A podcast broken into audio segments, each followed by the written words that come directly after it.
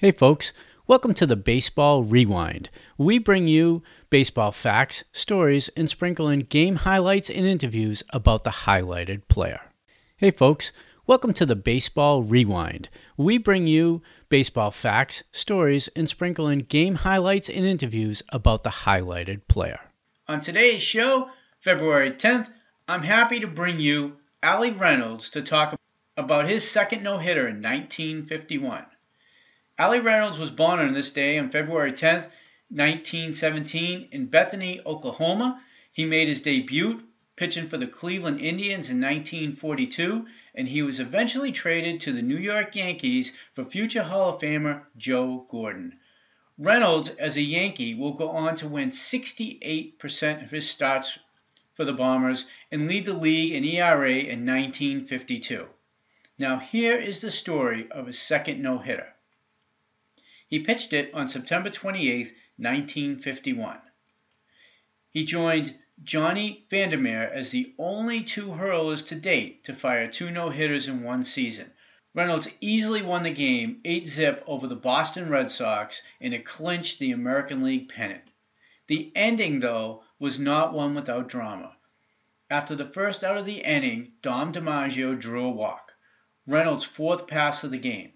Reynolds then caught Pesky looking at a wicked curve for his ninth punch-out of the game. Up stepped Ted Williams, who had managed only six hits and two RBIs in his previous 30 at-bats.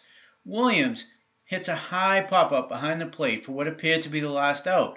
The normally sure-handed future Hall of Famer himself, Yogi Berra, misjudged the ball as it moved in the wind. The ball squirmed out of his glove wrote New York Times sports writer John Drebinger, and the catcher tumbled sprawling on his face. Reynolds, after colliding with Berra and concerned that he might have stepped on his all-star backstop's hand, went back to the mound. Armed with what Joe Looney called a blazing fastball all afternoon, Reynolds fed Williams another heater, which the kid popped up again. This time Berra caught it easily to secure Reynolds' no-hitter. The game was completed in just 2 hours and 12 minutes. Reynolds only needed 119 pitches to record the fifth no-hitter in Yankees history. Folks, before we jump into today's highlights, I just have to ask you, do you want to put 50 years of baseball history in your pocket? I know what you're thinking, it's not going to fit, but it really will because it's all in audio format. These are lost pieces of baseball history told to you from baseball cathedrals.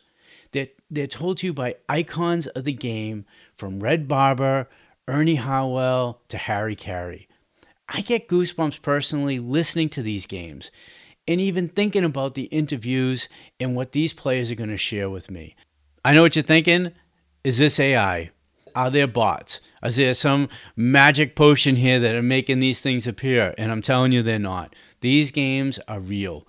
They were done by real people at that specific moment in time. All the iconic moments, the interviews, none of it's reproduced, none of it's AI. It's all real, but done again by real people. If you want to check them out, uh, there's a free intro offer. Jump on over to vintagebaseballreflections.com, and there's over 2,500 audio clips and games for you to put in your pocket, take on walks with you, hang around the fireplace and listen, put them on the porch, invite some friends over. However, you want to listen, you're going to be able to listen in these amazing moments in baseball history. Use this coupon this day for a special gift at the checkout. In his league leading seventh shutout of the season, the Yankees will clinch the pennant in the nightcap.